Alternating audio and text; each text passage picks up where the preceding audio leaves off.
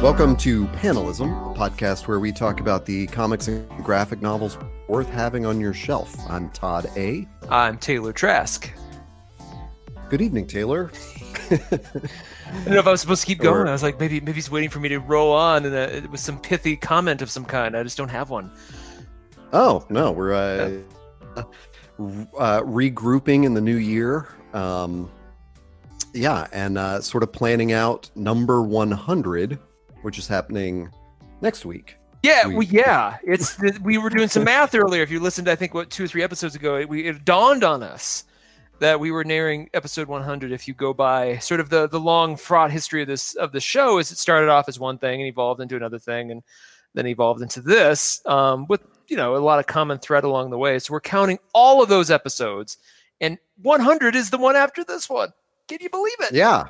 Yeah, it's actually. I mean, there, there's actually technically more than hundred already. So we're not oh. we're not padding we're not padding the numbers at all. If anything, we've we because we we went back and sort of squeezed in like some 0.5 episodes and yeah uh, true and the american gods cast that you keep telling me not to mention again and uh, nobody wants to know about that anymore but it's in there it's i feel like we're finally getting our own lore our own like history of episodes if you're not familiar if you're not familiar there was a, a, a brief moment in time where i personally thought the showtime no Starz a uh, american gods tv series was going to be my new favorite thing because I love the book, love Neil Gaiman, and I just could not. And we started a show. I was like, let's do it. Let's do a podcast. We'll we'll do we'll do a podcast for all the seasons of the show. And I just I couldn't get past episode three before I was like, Todd, we can't do this anymore. I just this is not my, the show is not for me. And we uh, just sort of quietly killed it behind the barn, and that was that. And uh, I was I was happy though that we we mutually killed it. It wasn't yeah. like my my interest faded. We were trying to do it where you had read the book and were such a fan, and I was not a reader, and we thought that would be a good opposites our Game of Thrones podcast where the reverse is true. And um, but yeah, we just arrived at that point and went, no, that's no good. So um, yeah. um, boy. Yeah. I, I have to tip my hat to those entertainment podcasters that just talk about every episode of a show forever. I think. Yeah, Yeah. I mean, unless you even with Game it, of Thrones, it had been established before we started a podcast. that's true. We never really did, uh, you know, as seasons one, two, three of uh, Wednesday in Westeros. And I, I don't know if we even need to at this juncture, but um, yeah, that's interesting that we never we never really jumped in on American Gods. So, yeah. So we've I got we've got some. Oh, go ahead. I'm sorry. Well, you may be you may be about to say this. I was going to ask you because we haven't chatted since before thank uh, Christmas officially. I I went off on my trip, you went off on your trip, um, and uh, you wonderfully handled Instagram while I was away, uh, which was inter- uh, uh interesting made, for me I because I really wanted to post, and I was like, I, will let him go with it, and you did fine. You did fine, my boy. It uh, you you crushed it though. Uh, for those who don't know, find us on on Instagram at panelism.inc and Taylor has these awesome pictures of Portugal where he was and yeah. the comic comic scene there, which was spectacular. Oh, so. it, was, it was wonderful. But uh, while we were away, a little movie came and is still in theaters, thankfully. That I was curious. I, I had mentioned briefly I had seen it to you via I am, but I, I don't even know if you've seen it. Has have you seen and witnessed the majesty of Aquaman? Yes, I. In fact, I just saw it yesterday. Oh, and I guess did not understand from your. No, I guess I knew. I, I don't know if I knew you'd seen it. Yeah, um, well, no, I sent you a message. I, maybe I was unclear. I, I, no, I saw. It's funny you oh, said yeah, that. Yeah, I yeah. saw it Saturday, and I was like, oh my god, this, you know, this Wonder Woman yes. and Shazam are sort of what they should have been doing this whole time. Um, I don't even know. Uh, personally, I don't even know if it's necessary for them. It, Superman and Batman may be like Spider Man for the next ten years. They just don't care there's like we don't we won't even touch that. We'll build this out completely without them, and yeah. uh, find some new interesting way to reintroduce them down the road. I I oh, yeah. personally. Uh, you know, I went into this Aquaman movie, Aquaman movie, knowing there was goodwill and a lot of people were digging it. You know, and hearing that it was, you know, don't overthink it, but it is a wonderful return to sort of just the pure, uh, uh non-cynical fun movies of the 90s you know where it's just like oh this happened you know anything you would have seen arnold schwarzenegger in you know in the 90s or any, any hmm. actors like that that's it's kind of what i was hearing and it seems just when i left the theater i had that sort of like oh yeah this is what it used to be like i will say this though when i was describing it to my wife I said it was a perfect combination of The Little Mermaid, Kingsman, and Game of Thrones with uh, some some Tron Legacy maybe thrown in for good measure. But just the boy, the a King- lot of Tron. yeah, yeah, way more than I thought. Uh, but the Kingsman yeah. aspect of it, I you know I, am a huge fan of that movie, as we all know, and sort of the it's it is that the Kingsman is the the quintessential marker of just a purely unadulterated fun movie. So that's mm-hmm. always my my go to standard. And then Aquaman gets, you know, it gets, it's not quite as charming, but it gets in that vein for me. I was just like, oh god, it just, it was just having fun. It wasn't trying to be you know, serious and meaningful. It's just like, yeah, no, this is just, this is a big dumb fun movie and has a lot of heart. And I actually sort of teared up at the end, but that was me. What was your review, sir? Wow. I've been, uh, I, what a surprising turn of events. Um, I mean, oh, no. I, I liked it. Mm-hmm. Uh, I I think it's interesting that you bring up Kingsman because I'm I'm not on the the level of fan that you are of that movie. But on Saturday, I watched the opening scene to Golden Circle again. Oh, um, just not even thinking about uh, Aquaman. I just it was on HBO and I just watched it. Um, the very first use, by the way, of a Prince song post his oh, death. Yeah, that was the first movie to get their licensing hands on a Prince song. That's why Let's Go. That's why when it's the scene starts off, you're sort of like, wait why is this suddenly what, what is off about this scene? Like what i'm not what is going on? And it's because we have other than purple rain our generation has never heard a movie with a prince song or well purple rain batman circa 1989 and then what was that other prince uh like under the cherry moon. Is that the movie It was that, but yeah. no, there's like another, there's like a sequel to Purple Rain, like Alabaster Bridge or something like, you know what I'm talking about? It's what? It's hang on, hang on, hang on. This is this sounds Purple Rain. it's called Graffiti Bridge. There we go. So Graffiti Bridge. The that was a movie. Rain. Yeah, yeah, yeah. Was it like it's, a made-for-TV movie or something? I mean, it might as well have been. If I, have seen like half of it, and I forget what the circumstances were, but it's it's like a very poor like, you know, remember back when the Dis- when Disney would put out like their signature animated movie, like here, here it is, The Little Mermaid, The Lion King. You know, there'd be like these grand slam mm. big movies, and then for maybe ten years after that, um, you know, through home video release, they'd be like Aladdin back in action. You know, like just different, like maybe like nine or ten different sequels with like a you know a voice cast that sounded kind of you know close enough. They're never going to get Robin Williams back, which you know, at that time was common. Now it would probably be totally different, but at the time they'd make these knockoff sort of sequels with yeah. you know, the animation wasn't as, as easy. Graffiti Bridge reminds me of that for Purple Rain, where it's you know you get okay. Morris Day and you get Prince, but you don't get Apollonia. Like every like sort of everything about the Purple Rain is gone. It's just this weird little sort of huh. objet of a movie. Anyway, why did we?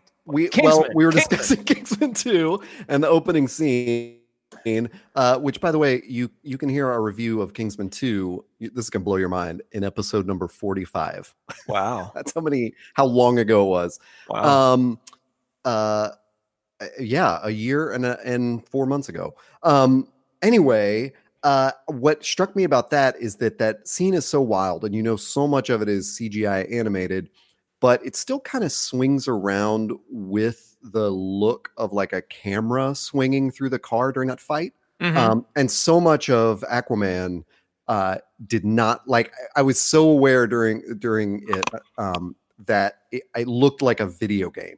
Mm-hmm. You know that was, mm-hmm. and I, I, felt that in um, Justice League for sure, and you know maybe a little bit in Batman versus Superman, but this was just like it was embracing like a video game aesthetic to me which was not bad i thought all that undersea stuff was amazing i was a little thrown off that Patrick Wilson's bad guy mask looked just like his Nite Owl mask in Watchmen.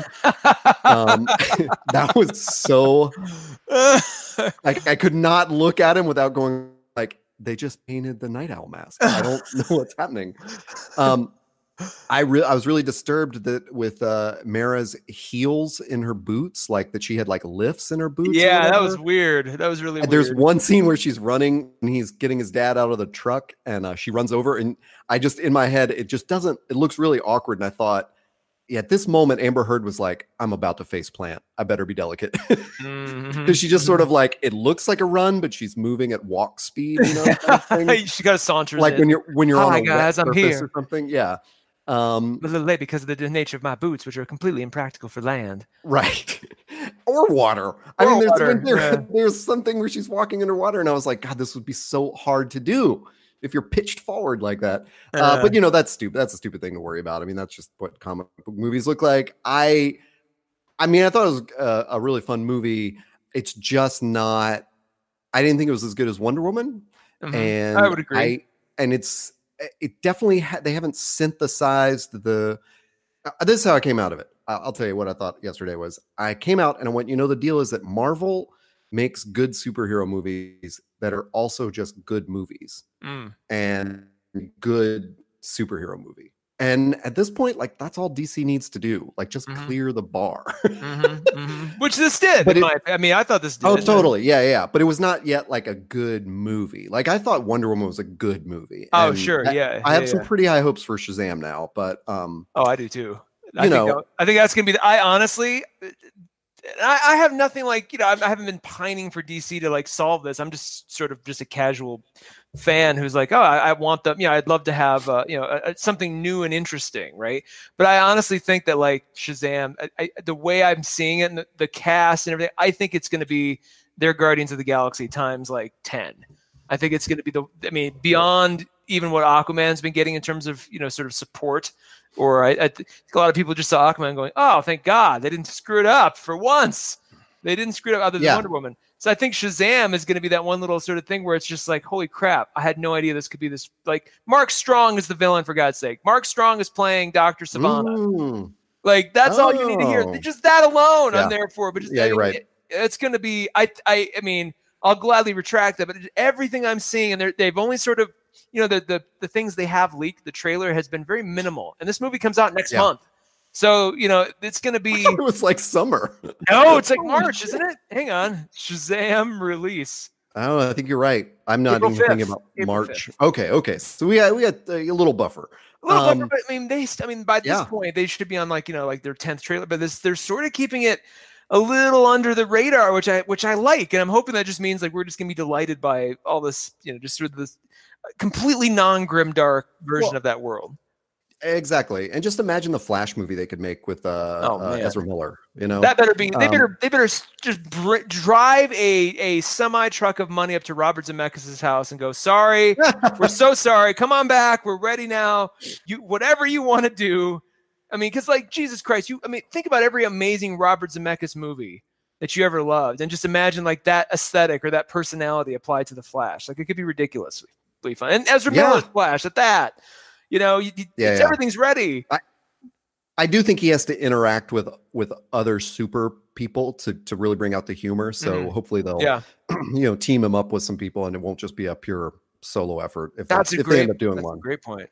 Or make yeah, him just I like mean, the Hulk of the whole thing, where you just kind of keep teaming him up and spinning, you know, putting him in different movies. Maybe he doesn't get his own yeah. movie. Then. Yeah, that could work. Anyway, real quick, wait, wait, real quick, real quick. One more thing. Oh yeah, you got one more. I do want to point out, um, if you're listening and you're a He-Man fan, it's worth noting James Wan, once upon a time, I I think two three years ago, had been dis- chosen to direct, write and direct the the whatever 19th attempt at doing a, a He-Man movie. Um, attempt because only one has ever succeeded in actually getting made. They've been trying and trying and trying since then. But James Wan was going to do it, and everybody's like, "Oh," and there was mixed reactions. I think now, in hindsight, it would have been a genius idea because he totally gets how these, you know, he sort of gets the the bombacity of these properties. But it was really interesting because I think they may have even done a little pre-production. I I looked at Aquaman, I oh. was like, "Holy crap!" Half of this cast would have been his He-Man cast, like completely. It's like he almost had these this these binders, you know, for casting out, you know, He-Man. It was just like when he started doing Aquaman, I was like, well, shit, a lot of that works here too. Um, just the fact that even Dolph Lundgren, you know, who was He-Man in the original '80s movie, um, he plays, I think, King, what, uh, Mera's father. I forget his name, King, whatever. Oh my God, that's Dolph Lundgren. It's oh, Dolph Lundgren. Holy shit! But I'm watching that going, I'm watching that going, this character, the way it's the way it's on screen looks exactly like King Randor in the He-Man lore. King Randor is, of course, if you're familiar, Prince Adam's father. Prince Adam becomes He-Man. So I'm just like, what a like it just I started going down that rabbit hole going, wait, I, he looks like Randor. Wow. Hey, that's who he would have cast for Skeletor potentially. Hey, that's who he would have cast for Teela. And just I was like, it it it all started lining up in my head. So I'm kind of now I'm bemoaning the fact that he never got to do He-Man because that could have been hmm. genius. Hmm. Well, I, I, will say this. Uh, I did see Dolph's name in the credits and was like, who was he? Oh man. Um, he was great. Yeah. Um, and in fact, Amber Heard totally blew away my expectations. She was way um, better than I thought she would be. Yeah, and and I, I, I not I, had no preconceived bias. I, I, don't know anything about her. It was just her appearance in Justice League. I felt like oh yeah was just like how just felt you know green screened on like a like like Obi Wan talking to anyone in the prequels. You know, like it's just like, are you even on the set with Jason Momoa? Like it was so weird. You know, they probably shoved her in a room for like an afternoon and say, hey, "We need you to do these lines. Yeah. Go." And she's like, "What's the context? It doesn't matter. We're going to write that later. Yeah. We'll make it yeah. up after the fact." Imagine all of this is an undersea something or other. We haven't designed it yet, but imagine you are talking to the villain, then to the hero. Like it could be any of those people. You don't even know. It could be Congress. Just whatever it is. Just say. Well, all right.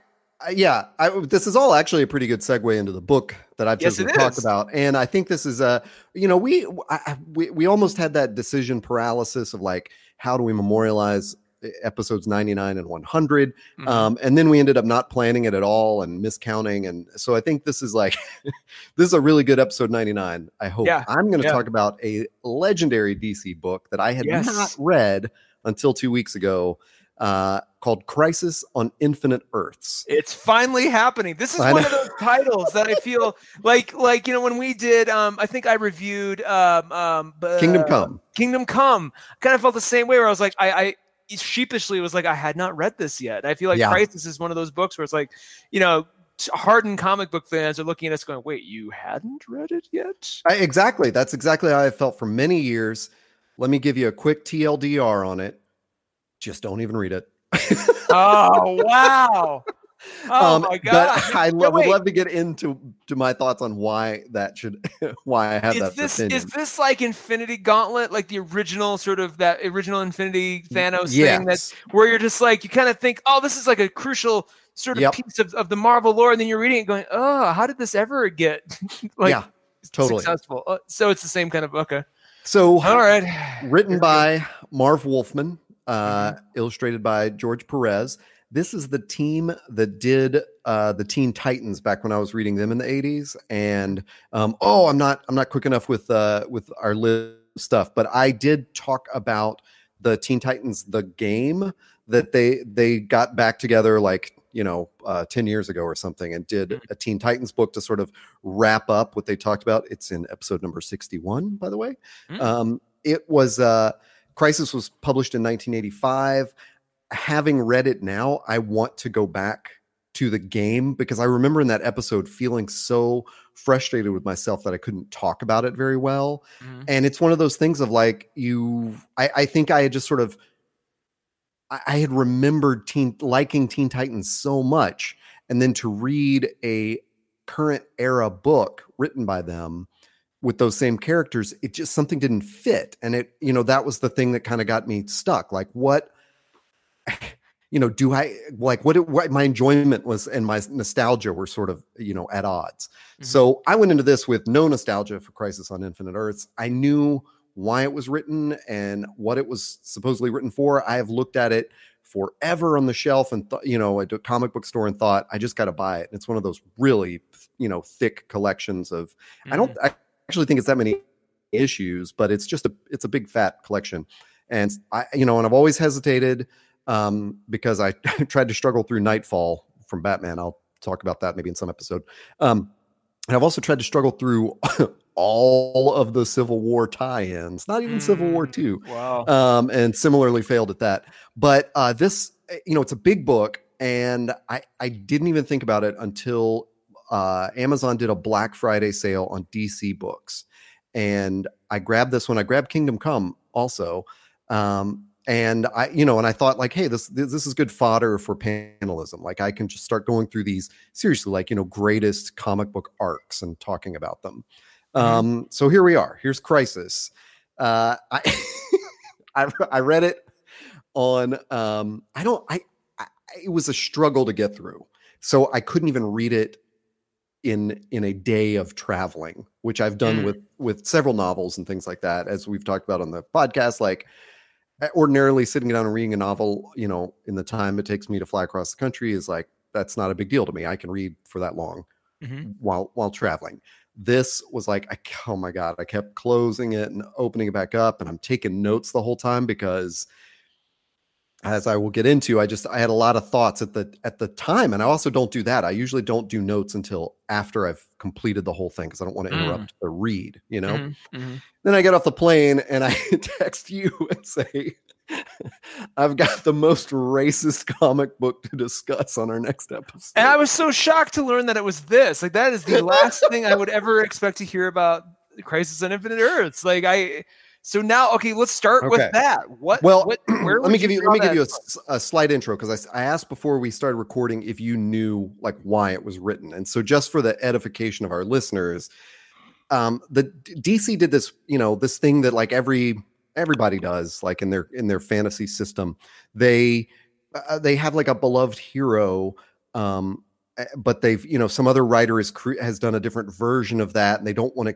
eh, like sort of end the one version because they've got this newer version and so they they dc had a multiverse. In fact you've talked about multiversity before which was a, a grant morrison um, experiment with some characters one of my favorites yeah. but they uh you know back in the 80s um and there is a really good introduction written by George Perez at the beginning of this book, like where because this is the I read the republished version, so you know it's kind of remastered. It's got a bunch of DVD extras at the back, um, but he has this big long letter of like how he it had all been sort of like you know all these ideas have been collecting, and he finally pitched it to DC. The idea was let's do one big team up book, and this was sort of before the era of team up books and event books. You know, this mm-hmm. was like the really the first big one.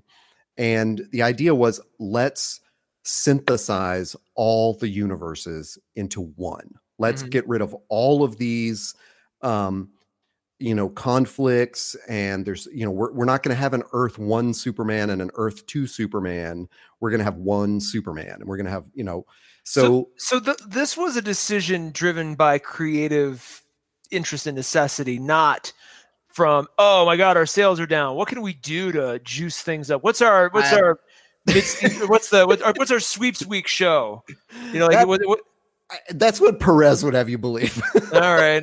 Well, I don't. I mean, I don't. I, am not cynical about it. Like I didn't read it they thinking do that like now. That's that's when they bust right. that. Shit. I mean, Doomsday Clock is nothing but that. I'm sorry. Right. Civil War Two. Yeah. You, yeah. Yeah. Yeah. I think. Um. I, I do think it was a more innocent time um, and they they were less cynical about it. Mm-hmm. Uh, I, am sure that it succeeded in its pitch because it did make sense sales wise. Like, mm-hmm. you know, we're marketing three different Supermans. This is freaking crazy. Like, yeah. we need, you know, we need one book. Um, uh, so, so that is that's the you know you go into it knowing that it is a a a story that has been written to solve a publishing problem, I guess. Okay. You know, mm-hmm. and and not that that doesn't make it an interesting creative problem, but it is. You know, it, it's not just sort of written for the joy of the plot that he dreamed up. It's mm-hmm. like he he had these characters that he'd wanted to write for a while, and he didn't know how to you know put their power in the right setting. Um, so it did give him a good like it did kind of you know according to his intro story it all kind of fell in to place once he mm-hmm. figured out I could write this story if we combined all the universes. So, mm-hmm. um, so that's where I think the Infinity Gauntlet stuff, the comparison is is really apt, mm. uh, because there's going to be a whole bunch of space stuff, you know, in this mm. book. You know that mm-hmm. going in, and it's 1985 when this came out so it is the art style is very 1985 DC. You know, okay. okay. Um, there's a a real big nod to all of Jack Kirby's like you know tech drawings where eh, you know there's these spaceships or or big you know fortresses on planets or asteroids or whatever, and they're just drawn in that way where it's like it doesn't look like any tech that you've ever seen you know it's there's all these like different circles and lines and you know mm-hmm. shapes drawn on it and you're not you're really unclear of like are these buttons or do you just have all these weird details sticking out um so it's in that style and i'll t- i'll jump right into the racist thing now I as I start reading it, I'm just because of the comics that we read these days, I was really struck by all the white faces in it. Like it is just mm. everyone is a is a white person. Um and and I think I I think I told you before we started recording too where I, you know, it's sort of like I get to like page 2 and I went, was that racist? And then I was like, no, no, no, Ty, you're being too sensitive. No, wait, like, when you I say get, everybody, do you mean like just like people down the street, like everyone, everyone. all the heroes? And this, okay. is this is where it really stood out. So, uh, when you first meet at this time in the 80s, Hal Jordan was not Earth's Green Lantern. Uh, mm-hmm. Uh, John Stewart was, and he oh, was. John yeah. Stewart was around at this time. Okay. Yes, and he was black. Yeah. And so he appears um, in some of the early like superhero, you know, uh, montage kind of stuff there. But what struck me was like, as I'm staring at all these white faces, I was like, well, there's Green Lantern. Like that disproves your theory. And then I went, they're showing him from the back. Like there would be all these heroes from the front, and he, and then you're seeing he's you know not not uh, not in a way that didn't make sense for the story being told in that panel, but just uh, interesting. Like you you don't have a black face in this, and you have mm. a Green mm. Lantern that we all know is black.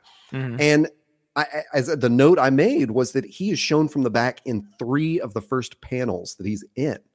So you don't see a black face. Like you, you know, there's one of the I put three of four because there's it's not like you know the first four. It's like one two you see his back and then you see his face and then the fourth one you see his back again. I, but, I just i love the way you're describing this is is very much like the movie jfk where uh, kevin costner is explaining explaining how down and to the right. Yeah. down it's, it's like just, i just it, it's not it, it's just slightly conspiratorial sounding but i i believe you. I, I believe yeah. this is all i just i love yeah i'm the, picking up i'm picking it apart like i like a, a term paper on yeah, the uh, minority representation in 80s uh, event superhero books. Um, but yeah, you don't see a black face. And, you know, and then I'm like sort of racking my brain as I'm reading it. I'm like, okay, well, I, I think Black Lightning's around at that time. And yeah, he shows up. Black Lightning shows up in this. And then I notice when he shows up that only John Stewart and Black Lightning drop their G's when they're talking.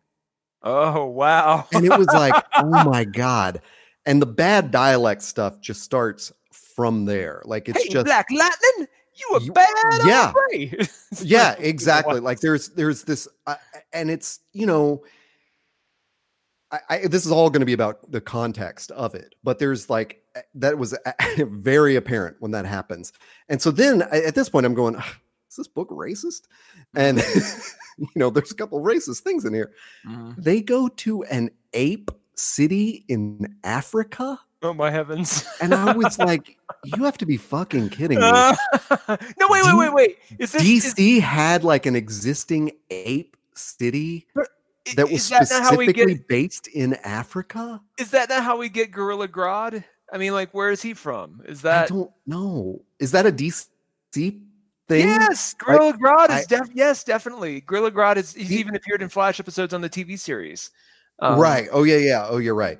I I don't know, but it was just in the context of that where I went, you know, this is not good. Yeah. Um, and obviously it was an. It's not like the writers made up that part of the universe and just inserted this this you know city there like that that was a thing that dc had they had these super smart apes and um uh, you know they they had their own like this this uh, you know it's uh, um you know they're smarter than the humans like they're more techn- technologically advanced and all that kind of stuff and anyway the story takes them there because what what crisis is going to do is it's going to land in like it's jumping around to all the big points of the dc universe. Um, so I, I think part of the wonder of it at the time was wow they are bringing in stuff that like you don't even think of as being in a superhero book or you know like if it is it's a weird one-off or a what if kind of book. It's not like this is all no, they exist in the same universe and all this is happening, you know? Mm-hmm. Um, so that, you know, that obviously that's the radar is like alerting me to all the terrible things.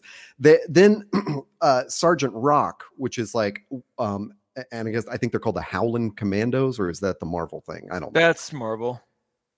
Um, wait, wait, wait, wait. Somebody Rock told me that there was a Howling Commandos. Maybe it's the same thing that they're all like, like, uh, like the Wolfman and like the Mummy. No, it's, no, that's not this.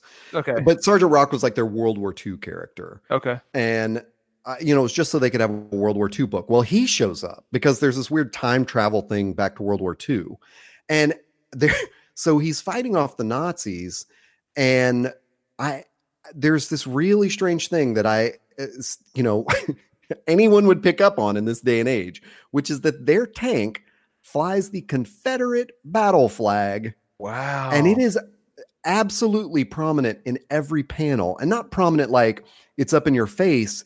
It's like even if it's way in the background, even if this tank is way in the background, they have made a point to draw a rectangle you know, with red triangles and a blue cross, you know, So this is this is less like, hey, like, am I being overly sensitive to it? And more like when you're watching one of those Bugs Bunny cartoons from the like yes. 40s, and you see like a Japanese person come into frame, you're like, whoa, right? What yeah, is going it, on in this cartoon? It, right, it's, it's, almost like that, where you're just you're a little shocked that this sort of cultural thing that you've, you know, yes. thought was immune. I, you know i think that yeah that is that's where you've nailed it you know it is it is it is all the cultural thing and it's it's just so strange in our pr- present day to look back at something like that you know, especially something that is sort of like rooted this whole storyline is rooted in the diversity of their universe mm-hmm. and so that's right wow i never be, thought of that yeah, to be so unself-aware as you're uh, doing that is like, I mean, like there's no reason to have Sergeant Rock in this. And yeah, I'll, I'll, get, yeah. I'll get more of the time travel stuff. Yeah, but, well, that's just, I'm just surprised that in like, you know, what's considered a seminal title, you know, that sort of is very def- definitive in terms of the canon of, of DC lore that like they'd bring in somebody as inconsequential as Sergeant Rock. Right. Be like well, to have FaceTime. It's like, who should we get that nobody knows or has remembered? I well, know. It's, you know. And it brings up this weird historical thing now to me because as a southerner you know as a person who grew up around this dumb flag like the thing uh, uh the okay so you picture 1985 I, I, don't know the world war ii history i don't know that we had tanks drive around flying the battle flag i don't know because what i know about the history of the the confederate battle flag so for starters sorry to, for, sorry for this divergence but you went to school in nashville now history and you can Todd. appreciate it but yeah the this is not the flag of the states of the Confederate States of America. This is the battle flag that they took Correct. to battle. You know, this yeah. is like specifically like we hate black people, and this is the flag under which we're going to show that.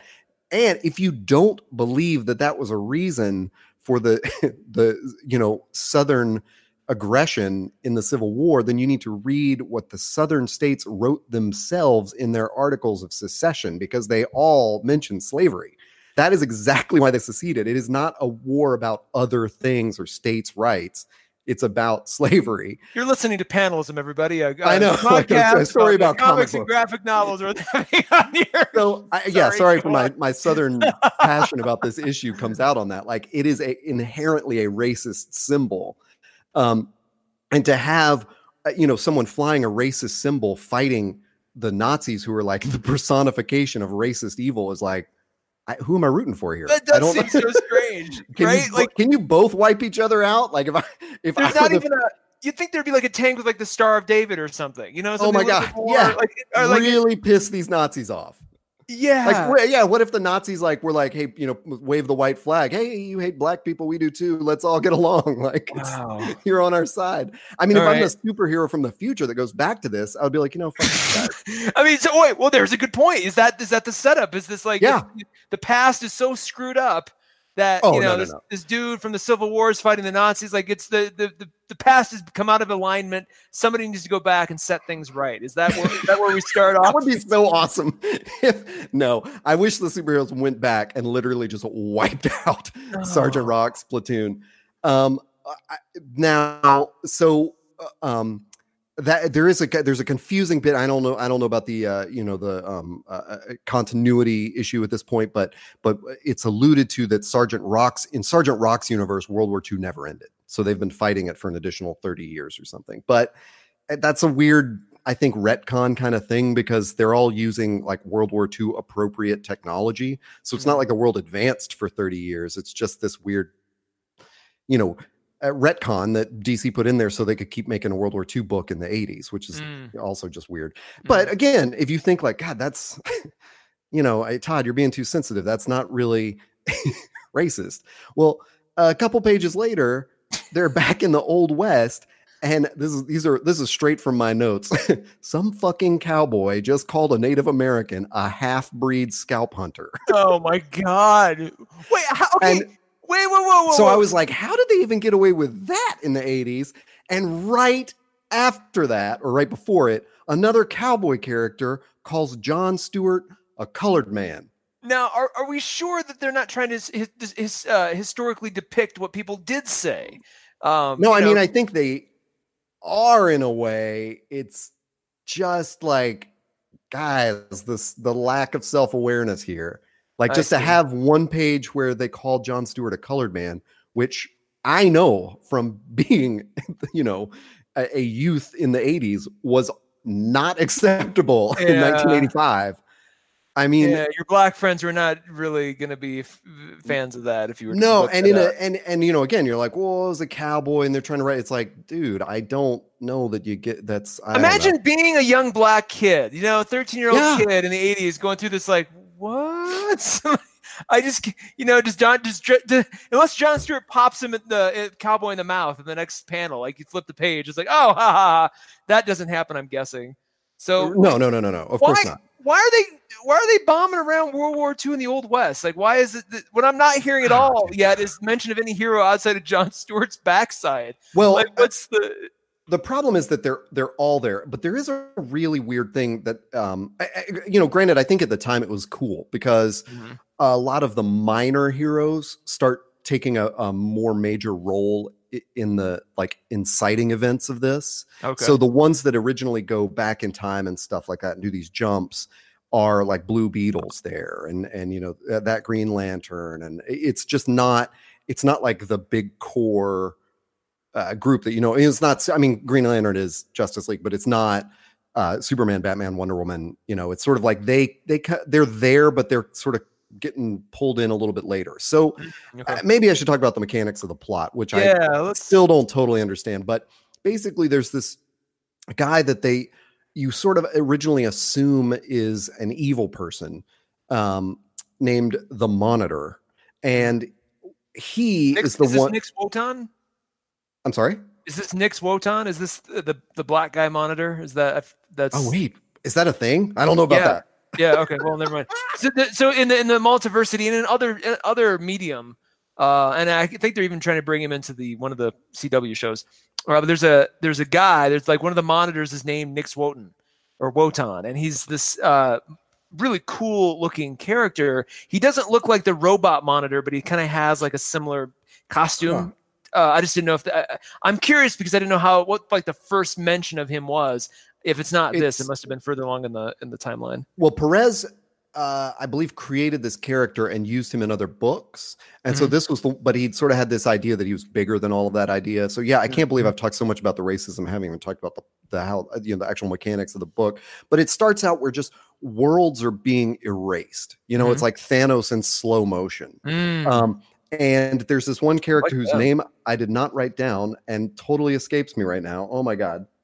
Um, I'm trying to look at it and I don't see it. Oh, what is this guy's name? Anyway, he's being forced to like eh, he just sort of disappears in time and space and and when he when that happens to him he knows he's about to witness a world being destroyed mm. so then he reappears um uh wherever that world is getting destroyed and has to witness all of these people just sort of disappearing you know mm. um so as this is happening um they uh, you were jumping from earth to earth and and and you know universe to universe um and finding you know heroes that may have been sort of like they were you know they were inside dc books but they were sort of imaginary or whatever like there's a like a superman uh, green lantern copycat team where superman is called ultraman and green lantern is called power ring and Um, oh, oh, and they're the bad guys. I forgot about that. Okay. Um, on this Earth, whatever Earth it is, and Lex Luthor is the hero. So Lex Luthor has his um, son Alexander, um, who is a baby, and in Superman style, he has built a device that will go through his universe, like it will arrive in the different universe. So um, he sends Alexander, the baby, on that out out of his universe, so he will be spared it being wiped out.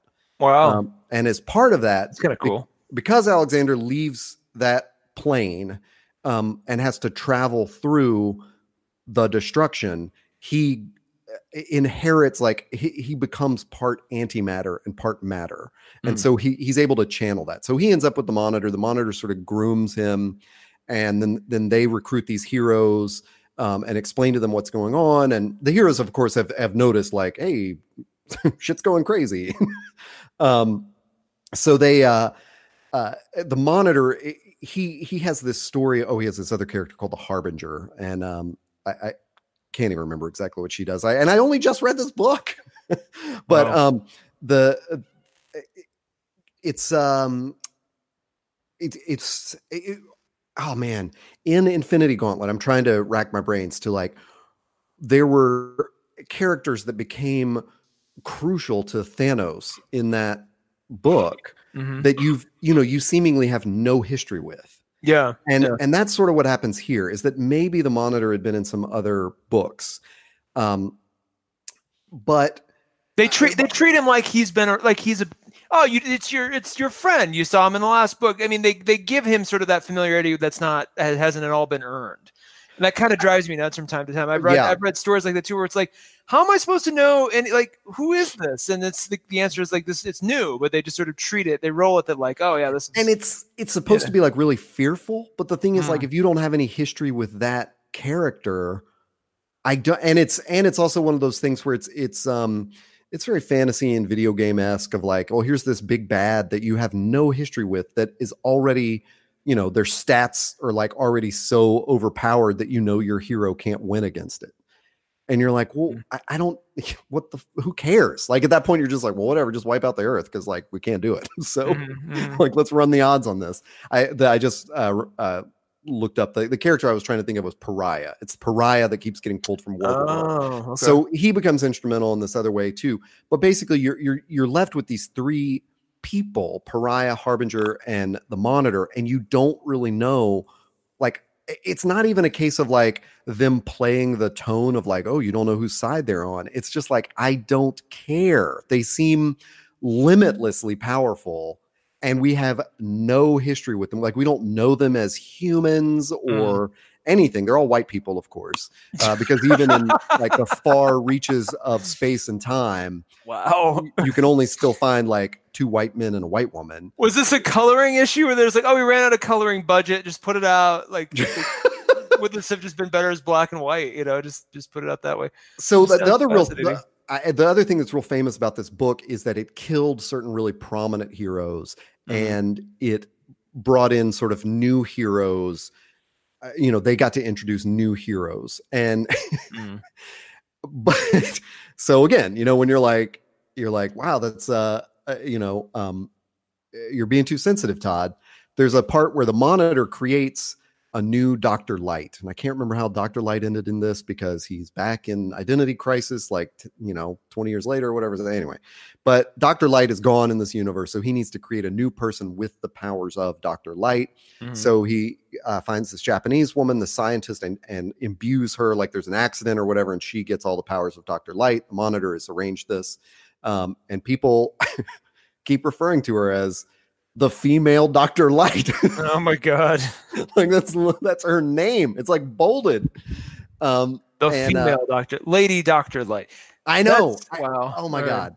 And there's then like Wildcat gets terribly injured, and this woman that again I don't know if she was already in continuity. I've never seen her before, but she takes on his costume because she was friends with him. Um, and you know, she's like the world. Oh yeah, uh, uh, Yolanda Montez, and she's like, I'm no longer Yolanda Montez. I'm the new Wildcat. okay. And then people will eventually refer to it as like, oh, the new Wildcat. You're like, no, it's just Wildcat, or give her a different name. I don't get it. Like this is so lame and so. Uh, uh fundamentally like the the way 80 the DC and Marvel probably both in the 80s approached comics, you know. Yeah. They yeah. they just all the names just stayed the same, but they would sort of move people into the costumes when they needed, you know, diversity or whatever. Um, mm-hmm. I mean, I mm-hmm. guess it is nice that, you know, it's a, a Latino woman that becomes uh, the new Wildcat, but that's not, you know, just it's just so weird. Um, so it's also famous for it kills Supergirl. Mm-hmm. Um, and that's the, co- that's the cover you always see is, is yeah. Superman standing there holding a, a, dead or what you assumed is a deceased Supergirl. Right. So uh, the the scene in which that happens when Supergirl dies is one of the few with any like character m- movement really at all. Like it, mm. it, it's just so. I mean, I'm just. I think I'm just dancing around saying badly written Mm-hmm. And I mm-hmm. get that it was written in the times, like, and, and, you know, I'm not even talking about the sexism or the racism or or just the the the genre itself was just, uh, you know, when I reviewed that Stan Lee Catwoman uh, a few episodes ago, and we talked about I talked about how there were like she would say things that should have been in a thought bubble or like a narrative box, mm-hmm. but she would just say things like, "Thank God that green lightning gave oh, me yeah. Power. So yeah. The Supergirl death scene is one of the few where there's like actual character interaction, even though she's saying, you know, thoughts. She's, you know, oh, Clark, you taught me the best. And, you know, I will go, you know, I'm going to jump into this danger, even though I know it's dangerous or whatever. Um, and uh, she dies, but it's just, there are so many heroes in this. And there's very very little space at all to give that any real emotional weight like everything i mean whole worlds are getting wiped out and mm-hmm. she takes a blast from this bad guy and you know superman comes out like holding her body eh, so i mean mm-hmm.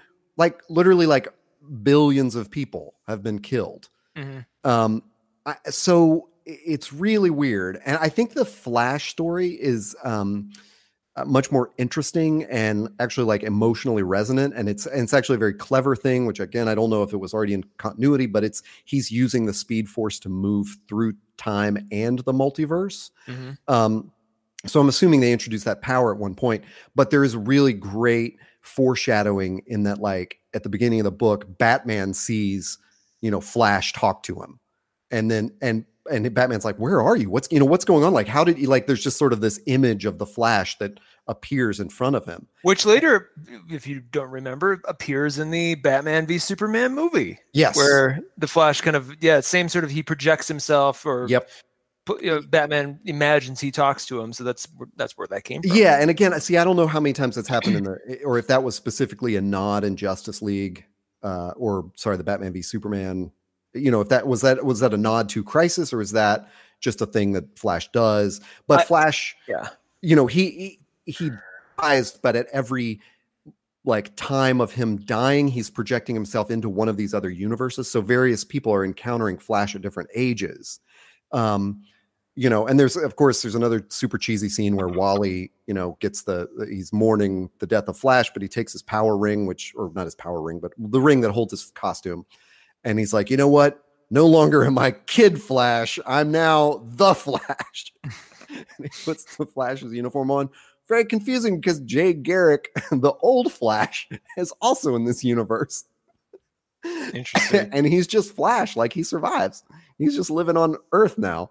Um, so there's gonna be a trademark dispute somewhere there along the way. Yeah, to get a little bit more. So, I, you know, I'm I'm I'm I'm also dancing around the idea that there's just I get that it was written for the time, but it's badly written.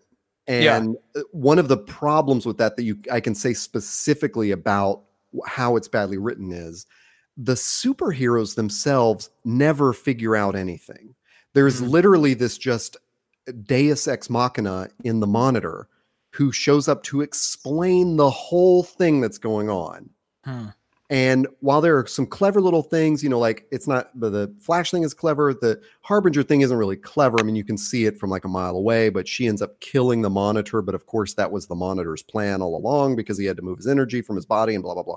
And it's like, you know, but there's there's there are some narrative hooks like that that are good, mm-hmm. but the heroes themselves have no agency when they mm. come up against these like the antimatter is just like a white wave that is taking over planets it's like a wall mm-hmm. and they will just fly up to it and they'll all shoot their beams at it you know and it's like green arrows just shooting arrows into the antimatter and you're like why don't you guys have a conversation for like 10 minutes and you'll figure out how useless that is yeah. so again like a lot of the you know the, the quote like uh, deaths that happen you're like well yeah just get the fuck away from the antimatter like I, it's so obvious. I mean, not that the planet can be you know saved but like you running into the antimatter is not going to do anything it almost sounds like the parodies you see when they like sort of other shows oh. spoof like hero teams it kind of like this is the yeah. sort of antics where it's like look a white wall shoot it with your power and they're just like you, you hopelessly trying to battle it back like we did it you know and then they go home and the thing the threat is still obviously there they didn't, they didn't yes. jack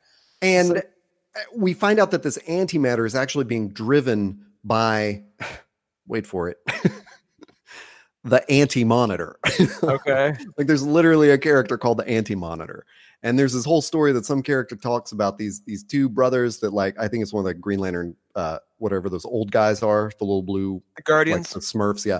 They um so the guardians like explain the whole monitor anti monitor thing. Um you know, and they they represent the yin and yang of the universe or whatever. But it's still like, okay, so now there's two gods mm-hmm. that are having a war in a multiverse and you're just throwing humans at it all the time like it's just but goofy. no top meta humans they have abilities and things and that's yeah clearly... i did so while while i'm reading this i'm ta- i read it uh, digitally we'll get to that and i'm taking uh, screenshots of like for more bad example more writing bad examples this is one single panel i'm gonna read to you which is supergirl fighting the her last battle. She says, "All my life I've considered life the greatest of gifts, but you're a blasphemy of life." Oh my god. you don't deserve to survive. And the anti-monitor says, "Stop it. You are destroying my life shell." Okay. That's four lives in one panel. Wow. Not even a page. Uh, like this is uh. one tiny panel. Then there's a there's a, you should you we should do it. We should I, what we should do is I want to reread it now, imagining that everybody's just drunk the whole time and just oh, see. Oh, I got a perfect panel for that. All right, all right. Uh, uh, Marvin Martian or whatever his name is, the Martian Manhunter. He says, "We Martians do not get cold. Why do you ask?" And Firestorm says, "Sheesh." Mars doesn't need women. What they need is a sense of humor. Oh my god. this, this, is another single panel oh. I, I, I uh, clipped, which was Wonder Girl talking to Firehawk, um, and Wonder Girl says, "So Firehawk says, I want to go with you to the on this mission." And Wonder Girl says, "No thanks, Firehawk. I'll be fine in there by myself." And Firehawk says, "I insist. I'd love to explore in there anyway." And then Wonder Girl says, "Well, actually, I wouldn't mind some company." This is exactly what happens when I role play with my seven year old niece, where I'm like, we got to get to this thing. And she goes, No, you don't want to do that. I'm like, Yeah, but they've got Batman captured. And she goes, Yeah, let's go. Yeah, okay, well, let's move the story along. You know, like we don't need to. we don't no need to have these weird. That that when Watchmen and The Dark Knight Returns came out, that it was such a revelation, especially Watchmen. I mean, this is the environment we were in. Yeah, yeah, yeah. You know, two yeah. years I, prior. I, I, uh, that is, oh, I'm so that is so such a wonderful point. I'm so glad you said that. I did that did not even. I had thought about the the Watchmen era, but I wasn't even placing it in the same year. You're right. Like we had Watchmen. Yeah, the, that Dark, came out two Dark Knight years Returns. later. We were almost there, and like the, both of those books came out relatively close to each other, if I'm not mistaken. I forget if I, Dark, Oh Dark my gosh, is 86 or 88. I think it's 88. I um, wonder um, how God, much dude, Alan we Moore were... felt about when he read this and went, Jesus Christ, that's terrible. And he oh, I mean, I can't imagine. We were, I think, when did, I'll do you one even better. When did Arkham Asylum come out? I mean, talk about mm. tonal, tonal shift. Um, was that like 90, 89? Hang on, I gotta um, look this up. Yeah, I, will tell you. There's a um, one of the other panels I screen capped because I thought it was so funny was so Supergirl dies. Um, oh yeah, yeah. I I just made this bullet that said this is. I, I'm imagine me on the plane reading this this book, and I I flip over to Google Docs and write, "Wow, this is surprisingly not that sexist."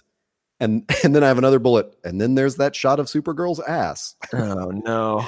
and then the next bullet I have is Supergirl's name was Linda. Linda, what? I don't know. He calls her Linda at one point. So I, the the reason it's not that sexist is because there just aren't that many women characters. mm-hmm. um, That's although, how you solve that. Just don't have don't even have them. Just just yeah. no women at all. That way the men can get back to doing what they do. Yeah, drinking and talking oh, about a, per, a, perfect example of that. Oh, two two examples right there that I've got bulleted. One is that Lila, who is the harbinger, um, loves the the monitor, and and when she kills him, she's so upset you know, like she doesn't understand it's part of his plan and and she's been controlled by this power and she kills him, blah, blah, blah. But I as you're reading, you know, I'm like, as I'm thinking about the sexism in it, I I made a note like, oh, I forgot that Lila uh, keeps saying that she loves the monitor, but in the beginning of the book, she talks about how he treated her like a slave. Oh. Like, what kind of fucked up stuff is that? There's this other character that oh, I can't even remember. So, you know, some dude that manipulates emotions and he manipulates this ice queen whose name I, I don't even remember, but her power is that she's Iceman, but she's, you know, whatever. It's like the same exact thing. And he manipulates her from being evil to falling in love with Firestorm. And so there's this whole thing where Firestorm is just like negging her like crazy. hmm. and, it's, and it's so weird. Like, I don't, it's just, I don't know. It's just played like little kids you know, yeah, playing, none of that sounds like it, it, serves the plot at all. Like I just, it's no, no, no, no. Like so many tangential little side, just whatever was on their mind at any given time. By the way, Arkham Asylum, the book was October 1989, so we were four years okay. away from that. Yeah. Um, when this came out, I just and I think I, I think Dark Knight was 86. I think you're right on that. 86 um, and then Watchmen's 87, I believe. Yeah, which are not like uh, paragons of um uh, equality by any mm. stretch of the imagination, but they are good writing. Oh, and this God. is like the prototypical event book, and I, it is just so such bad writing, you know, in that it doesn't really investigate its own, you know, past of sexism and racism like in these comics that he's bringing into this universe mm-hmm. and it's just like flat out bad action like it's just I can't believe that an editor let him get away with that using life four times in a panel. I can't believe that an editor was like, like when he just has all the heroes, like there's a part where all the Legion of superheroes, but all of them do this, but the Legion specifically, where they all just go shoot their powers at the antimatter. And it's like, man, if I were the editor, I would have been like, hey, I'm sending this panel back. This is fucking stupid. Like, come up with some clever thing for them to do. If nothing else, just rescue people. Like, yeah, just yeah. acknowledge like we can't beat a wall and a, a like, you know, wall of antimatter that is creeping over the planet. So let's just mm. get people away from it. You can fucking fly. And you're what? just letting people get wiped out by antimatter while you're shooting beams at it. It is so stupid. Why do you think then? Why do you think it's still heralded as, as sort of a seminal piece? Is it simply because it was the first style book of this nature? Because you can't, I mean, you can't with a critical eye obviously look at this and go, "Oh, this was like you can like again." I'll use Watchmen and Dark Knight Returns as an example. They're usually held up as like these were the first times we saw comic books or graphic novels as novels, as literary yeah. works. You can't. You're not going to say that about this. You so, know what is it? You know, great question, and it is it is not held up for this reason, but I, I think what justifies talking about it and ranting about it in our show is that this is like the turning point.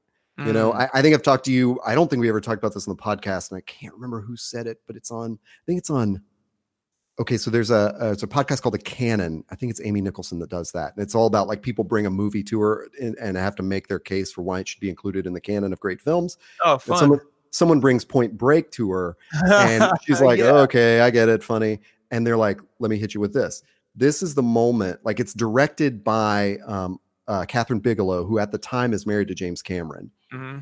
It comes out, I think, even the same weekend as Terminator 2. Oh wow. Terminator 2 is the like last paragon of the 80s action hero. Like mm-hmm. after that, Schwarzenegger becomes like a parody. He starts mm-hmm. doing comedies and he does The Last Action Hero, which is like a parody of mm-hmm. his own movies. Yeah. And Point Break is the introduction of a skinny geek as the new action hero.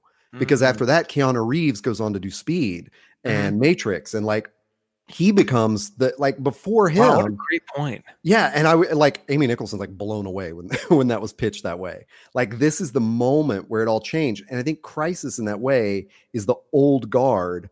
Like this is the dumb superhero comic writing, and Dark Knight Returns and Watchmen are saying this is what it can be.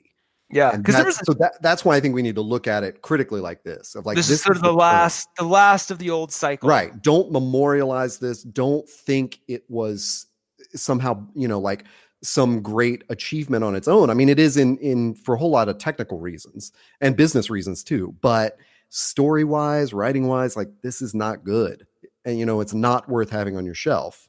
Um, yeah wow that's like that's like that is the that is the uh thumbs down from from big, us. It's not worth having on your shelf just take it away. I'll quickly hit some other bullets.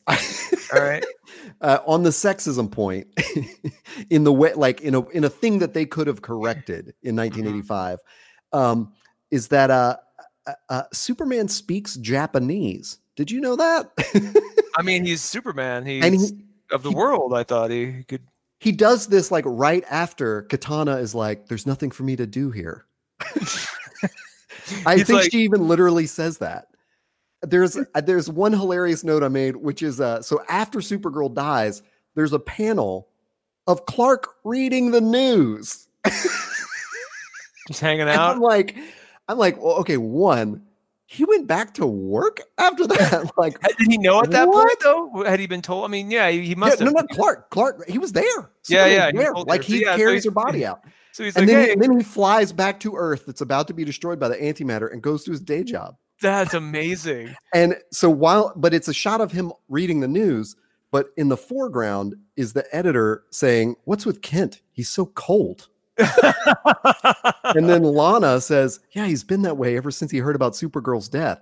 Clark, what the fuck, man? Take a day off. Oh, um, wow. Um, there's a. Uh, I can't. I gotta work. I, I, I, I, made this whole series of bullets about ugh event books, and um, you know, it just it doesn't make any sense, and it doesn't in ways that like when time merges, which is what's happening, is these Earths are literally coming together, like they're starting to vibrate at the same frequency. Mm-hmm. So they will eventually just destroy each other because they're going to vibrate over top of each other. Um, but what's happening is like on each Earth, things from different Earths or planes or time periods are appearing. You know, like uh, the World War II people might appear in present day Manhattan or something.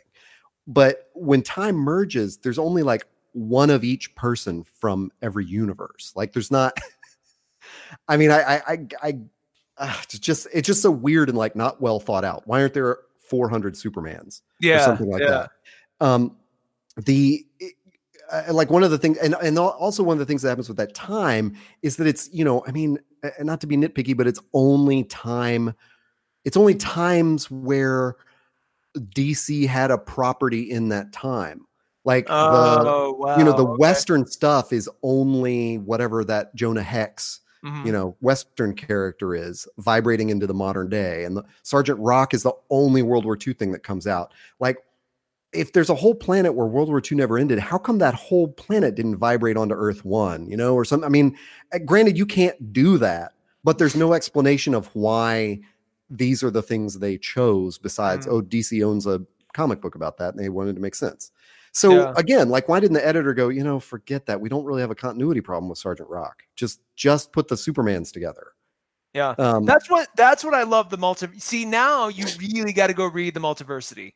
Yeah. Because uh they Grant Morrison utilized a lot of stuff that was canon already and then invented a lot of new stuff on top of that one because he had there's this uh this actually I posted the I posted on Instagram over the yeah. weekend. There's this multiversity guidebook that walks you through all the different Earths uh, that have either been discovered or are known. There's a couple that aren't known, which is interesting that he sort of has a kind of question mark over. But he, you know, there's there the, his take on so many different characters. Like there's a black Superman who's the president in his universe. There's a you know a Superman who's basically a vampire. There's a Superman who's like, you know, it's a small little child Superman. They're all the heroes are little children. Like just the the the weirdness of all the different variations, but the fact that it's in every Superman in every universe, there's basically this equivalent character more or less. Yeah. Um, and I I think it's that is just, you know, that's Grant Morrison and that's the new guard.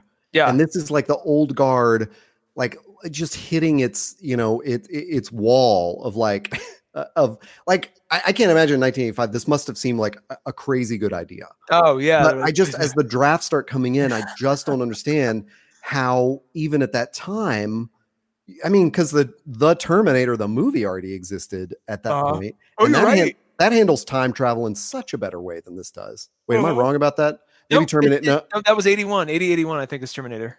Really? I think it, yeah it's it's before this i promise you. Yeah but t2 is 90 yeah, they took a while. Or 89.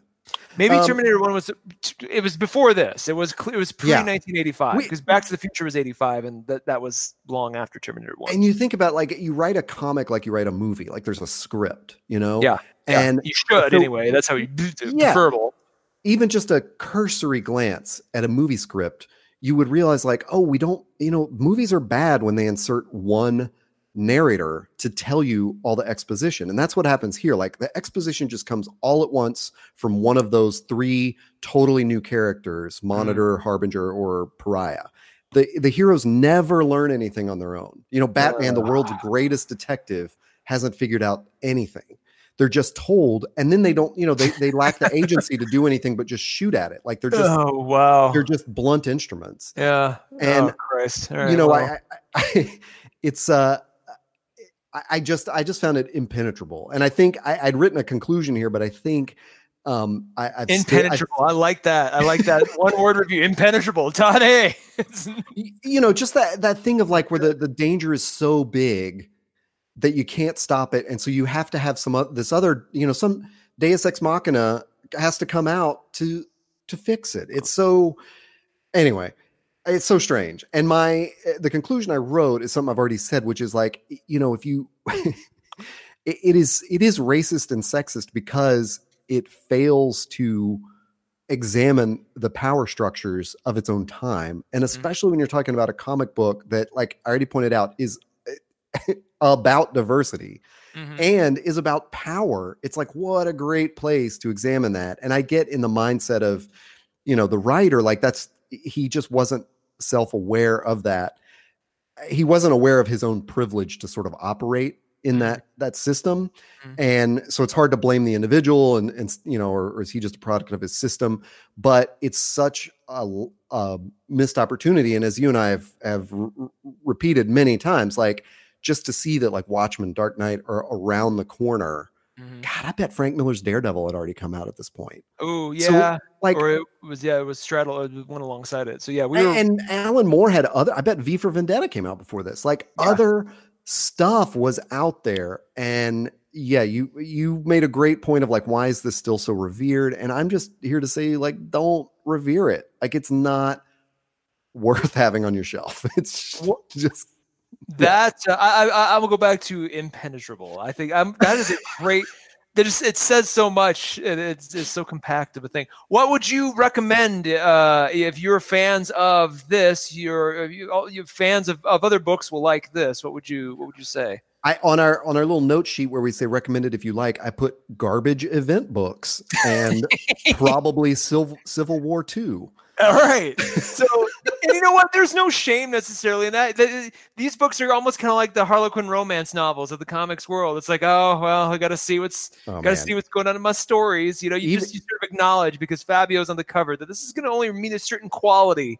Uh, well, and, it should definitely show you how good comics are today. Mm. Like the fact that Ooh, we can feel yeah. for characters. I mean, the fact that like you know the Aquaman movie has you tear up at the end. Like this is Eh, there's there's no human connection in here you know the th- that's that's just the biggest deal and I, I, I just it's so weird to go back and revisit that and go oh my god n- none of these people are three dimensional mm. and you know I, I, I, don't know at some part at some point and this is where it should inform uh current movies is at some point you should go whoa that's way too many characters we can't make any of them human if there's like you know 10,000 of them Mm-hmm. So mm-hmm. like dial it back. Like don't have an event movie or book that big, so big that there's no human interaction in it. You mm-hmm. know?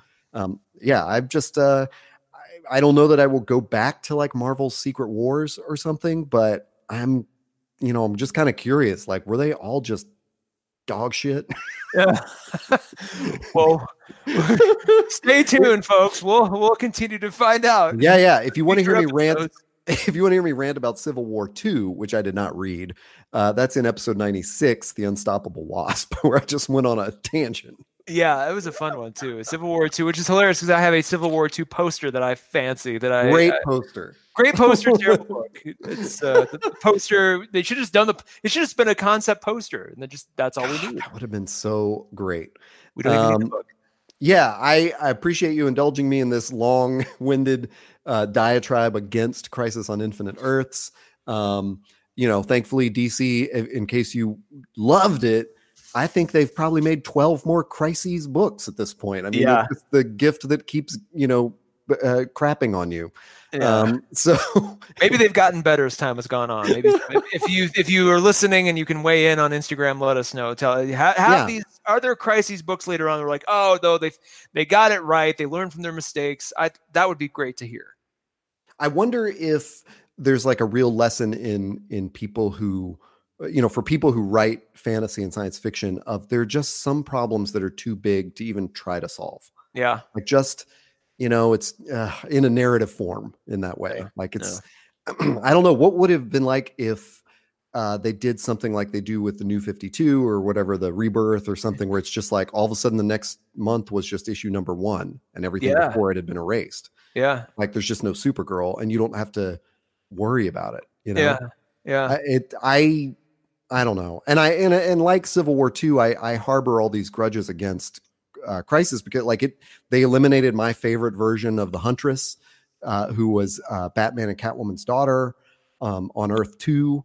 Like it just doesn't make any sense to me that now she's you know the the son or sorry the daughter of like a mobster and and mm-hmm. and she has no there's no like you know lineage the super super bad guy good guy lineage kind of thing. It's so uh, yeah this is a, a a mess. And yeah, it makes me appreciate it. Honestly, I, I hate to say this, but it makes me appreciate um, titles like Invincible.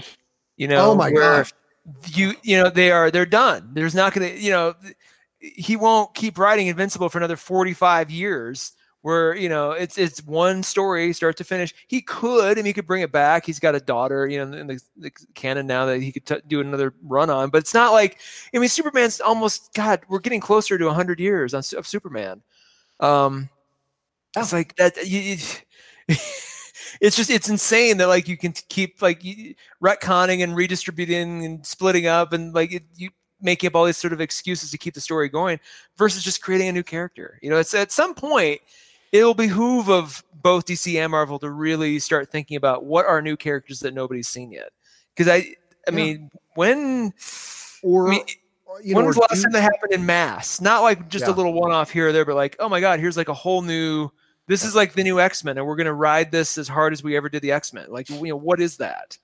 Or uh, as I uh, would suggest and have done on this podcast many times, like or just show them in limited arcs. Forget yeah. continuity. Yeah. Like, oh yeah, like the, the White Knight. The archetypes are established. Mm-hmm. Just take three months, six months, a year, or just take like two issues and tell a cool Superman story.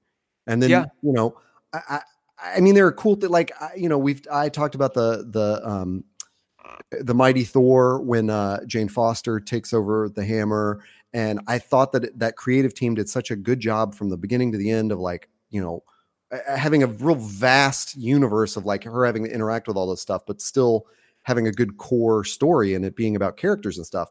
But yeah, they could have done that in a year, and I would have thought it was awesome. Like yeah. it's it's the miracle that it lasted four years or whatever it did. Yeah. You know, uh. um, so I just don't, uh, you know, like it's it's a weird thing. It should it should just be a lot of uh, important lessons to you know us as we create our own things and we go yeah do i want this to like at what cost should this survive forever yeah some continuity you know? Yeah or i mean we're we're even seeing that in things like star wars. It's just like do we need we don't need the skywalkers anymore. Like that's just it's not interesting at all. Like we need something new. Or just i mean i i'm still interested in seeing star wars stories but i'm getting a little tired of that. You know like they there needs to be something new. I'd rather I you know, I'm I'm fine with the pro I mean, imagine if they had just kept making Back to the Future movies, going back to that real quick. like I mean, I I we love it because there's just those three and they're nice and tight and they, you know, they have a really just wonderful focus that you just want to relive again and again. If they had gone on, if there was Back to the Future 55 right now, it's like, would we, you know, think about how many different twists and turns they've had to would have had to make to keep that interesting. Doctor Who can get away with it. That's like the only thing yeah. that comes to mind where I'm like, what's a story that's just as long that seems to still stay relevant? But baked into the DNA of that show is the ability to make massive changes, but still keep the continuity, more or less. Yeah, I yeah, that is that's a great example of they they had to to put it in the you know like like you said like in into the DNA. They they had to figure out a, like a, a what am I trying to say a, a mechanism mm-hmm. by which they could like refresh the universe but stay in continuity and they yeah. and it's really amazing because they put that in in the 60s like yeah. right the second season or the second doctor came in they're like oh shoot our lead actor he can't he's not physically able to keep doing the role what should we do they invented this this idea of regeneration um and it, at the time like it was inventive as hell for the time but you know how how fortuitous in that they basically set up a situation where they can recast the character in whatever shape, size, race, or, or gender they want, and the show keeps going. And unlike James Bond, they don't have to pretend that like the previous iteration didn't exist, or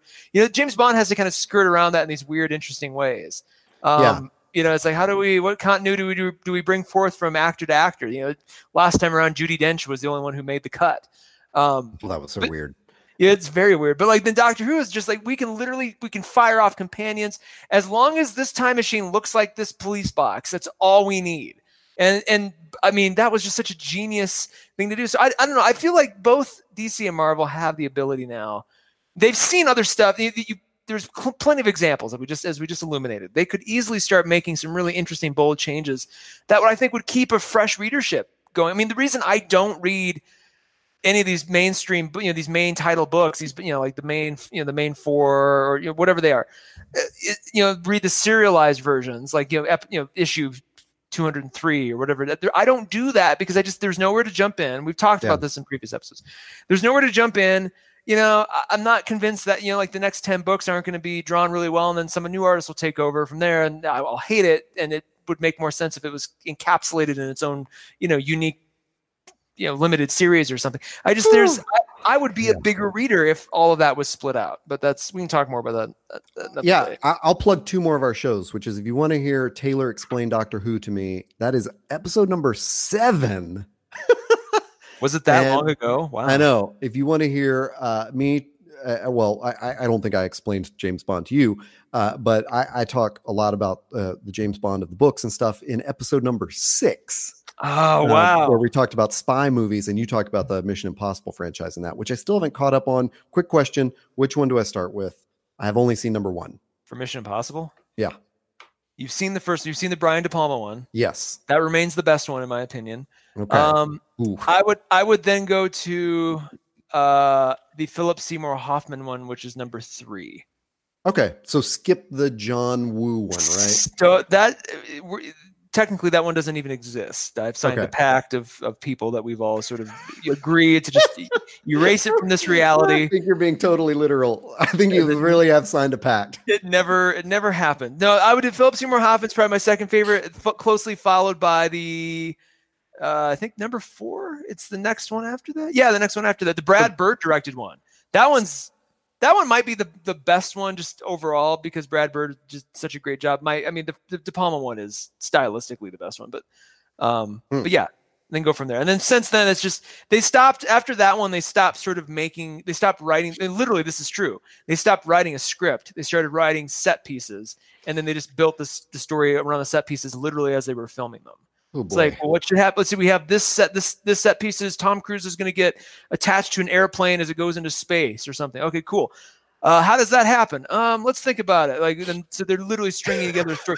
So that's why when you watch these movies, you're like, that wasn't really like it, it's it's they seem so paper thin narratively, and it's just because the you know they built these cool action sequences, and that's it. Honestly, that is a great wrap up to a book uh, episode where we mainly discussed a book that started with just a problem. and worked its, worked its way backwards to character and story and never quite got to the last one. well, on that note, you can find us uh, anywhere. You can find podcasts. Spotify is to, still to come, but um, look for us on Apple Podcasts, Google Play, Pocket Cast, and more. You can also find us online. We are panelism.ink on Instagram, and that is also our URL, www.panelism.ink. That's dot I-N-K. Subscribe, share, and tell your friends. Also, leave us feedback wherever you can. We appreciate it, and definitely we read it all. So anytime you have a comment on the show or a question or a complaint, send it our way. Yes, and we will see you for episode number 100. That's right. Can't wait. See you then.